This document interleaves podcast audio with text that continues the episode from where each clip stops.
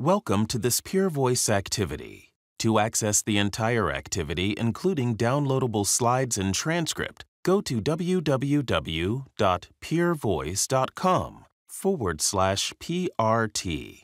This independent learning activity is funded by Janssen Incorporated. Hello, this is Dr. Michael Chu. I am an associate professor at the University of Alberta, as well as a medical oncologist at the Cross Cancer Institute in Edmonton, Alberta.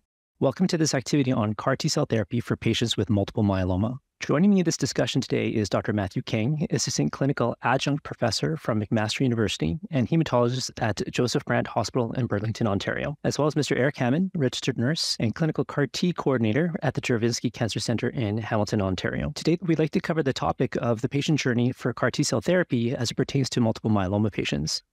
So, why consider CAR T cell therapy? There are two seminal studies that have demonstrated that CAR T cell therapy are effective and very useful in multiple myeloma patients. The response rates in these patients are extremely high, and this is in a patient population is quite heavily pretreated, most of which have seen more than five lines of prior therapy. The objective response rate is 74.2% in ide-cel, including a very high proportion of complete responses, as well as 97.9% in cilta-cel, including an equally very high proportion of complete responses the duration of response is actually quite high between both cilta-cel as ide-cel. The median progression-free survival was 8.9 months with ide-cel and not reached on cilta-cel, though the upcoming data is suggestive that this is probably ordering on three years now at this point.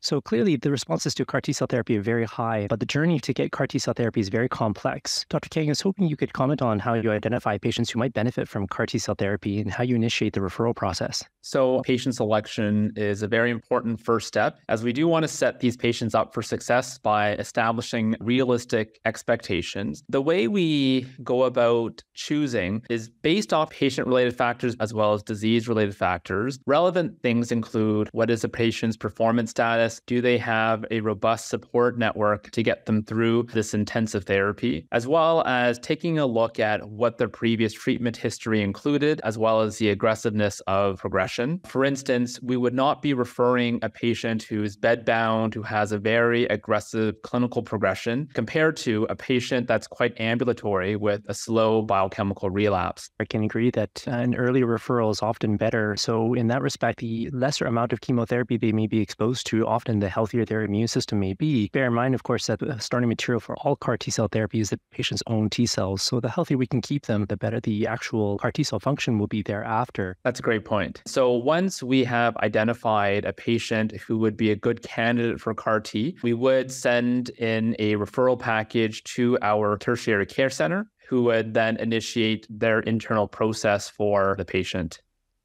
Mr. Hammond, can you please walk us through the process? Thank you. When a referral comes through, the first step in the process is reviewing the packages and ensuring that CAR T is an appropriate therapy for this patient. As you can tell, this can be very complex for the patients and they need a point person to go back and forth and arrange it. So I then reach out to the patient with tentative dates, the first one being the initial consult with the treating physician. And then we arrange a family meeting where a patient is able to come in with whoever is going to be their support system. And then we explain in this setting the whole process of the CAR T cell therapy to them. Thank you. The one thing I think that not everyone recognizes when they're sending patients in for CAR T cell therapy is the need for a caregiver support, especially upon discharge. That has actually led to a couple of troubles even on the lymphoma side, where realistically, if someone didn't have a qualified caregiver to be able to watch them 24 7 for the weeks after discharge from hospital, that impacted the ability to infuse the CAR T cells.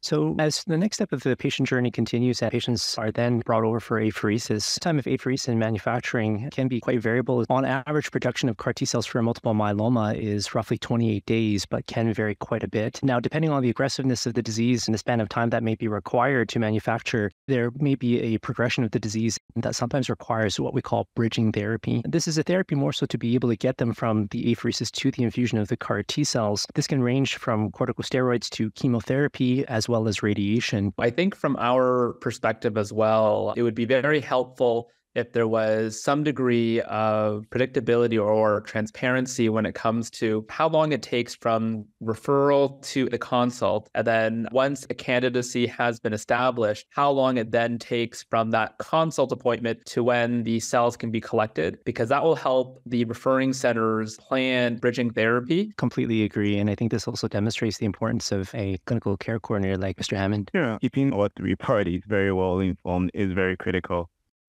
So then the next step is preparing the patient to receive the CAR T. And that is in two steps. The first is lymphodepleting chemotherapy to make room for the CAR T cell therapy. It is then followed by the treatment itself, where the patient receives the CAR T infusion just like they would receive any kind of blood product. It is given over a very short period of time and patient is monitored for a couple of hours and then, depending on the toxicity profile of the product, the patient is either admitted or the therapy can be done in the outpatient setting.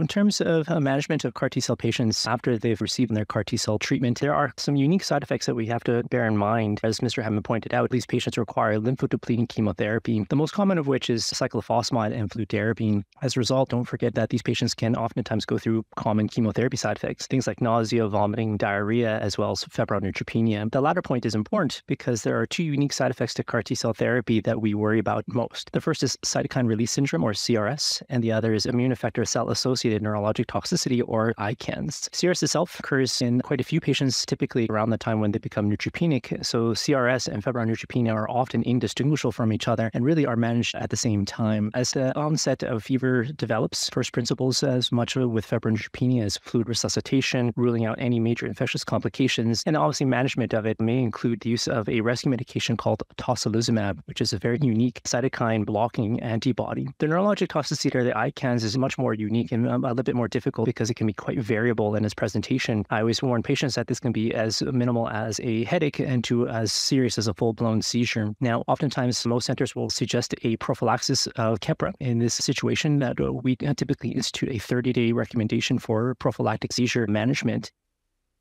So, after patients have gone through their acute management and the short term treatment of CAR T cell therapy, that's when we start looking at the transition back to the original center. Dr. Kang, can you speak to what information you may need from the CAR T cell therapy center to ensure patient safety over the long term? Sure. So, CAR T therapy has been around long enough that there is some level of comfort in following these patients long term. A couple of issues that do come up include prolonged cytopenias and hypogammaglobulinemia. And these are typically managed using supportive transfusions and immunoglobulin replacement when indicated. However, from a referring center perspective, there are three categories where I think there is some degree of clinical equipoise. And these would include things like one, the role of antimicrobial prophylaxis and whether this is needed and for how long. Two, whether there is a need to monitor the ongoing viability and durability of CAR T through testing methods like flow cytometry. And three, long term second primary malignancy monitoring. And we wonder as to whether or not there's anything further that should be included. An ideal scenario for us would be to have the CAR T Center provide within their discharge summary commentary on some of these post infusion issues that can sometimes come up. And, uh, and I think that would sort of help tie the whole process together from beginning to end. Great. Thanks for that. Mr. Hammond, I wasn't sure if you could add anything more to that or specifically instructions that need to be given. Thank you. I think to empower our patients as they go back to referring center, they do meet with a treating physician for their send off visit. We also let the patient know that they might need revaccination, that they will require a follow up appointment with their physician, and we make sure that that is happening shortly after repatriation. Thank you for that. And I think the key message from both yourselves is communication. Sometimes detail is important here, going through obviously not just to what occurred, but the subsequent steps thereafter. So, in summary, I think that the CAR T cell process is quite similar to that of stem cell transplant, but has some added complexities, as mentioned during this discussion. A couple of unique ones are obviously the CRS and ICANS, but also long term post infectious complications can occur. As a result of that, communication is key between all levels of care to ensure a smooth journey for patients. This has been an activity published by Peer Voice.